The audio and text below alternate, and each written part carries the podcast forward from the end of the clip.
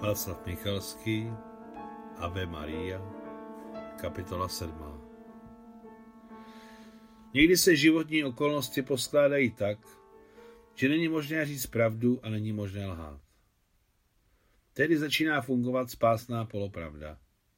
Všichni znají formulaci od soudu. Slibuji, že budu mluvit pravdu, jen pravdu a nic než pravdu. Ale o polopravdě a nedovyřčených myšlenkách se zde nemluví a ne nadarmo.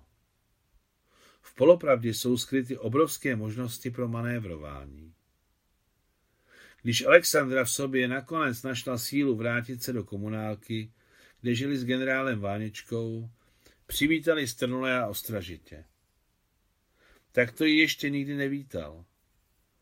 Dokonce ji nepřišla ani obejmout a políbit.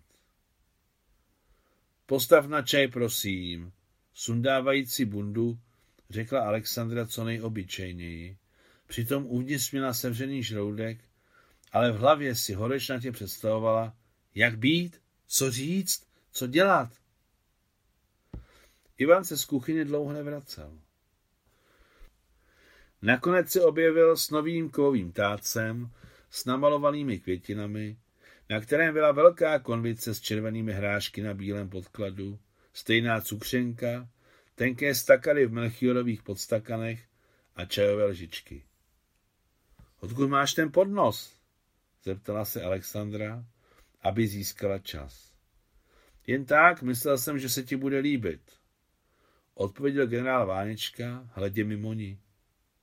A tento pohled definitivně Alexandru přesvědčil, že čeká pravdu. A ona to ještě protáhla o dvě, tři minuty, dokud rozlévala čaj do stakanů a rozmíchávala žičkou tvrdý sekaný cukr. Zachránila ji intuice.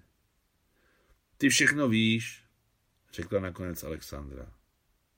Ano, četl jsem tajné svodky o Ašchabádu. Jdou přes naše velení východ. Četl jsem o majoru Dombrovském, těžce raněném. Je živ? Živ? Dávají se dohromady, odpověděla Alexandra. Přivezli jsme ho do Moskvy, jeho papikova na pozorování. Čaje se ani nedotkli.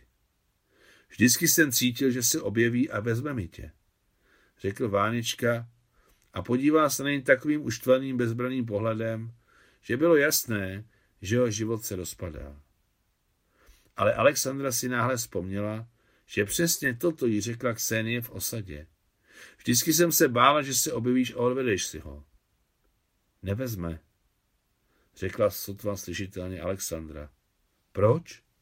Za prvé má ženu a dvě děti, za druhé... Alexandra se zarazila. Co za druhé? Budeme mít dítě, Váňo. Dítě? Dokonce se zamhouřil s oslepující možností štěstí. A když Ivan otevřel oči, bylo v nich tolik světla a radosti, že i Alexandře se ulevilo.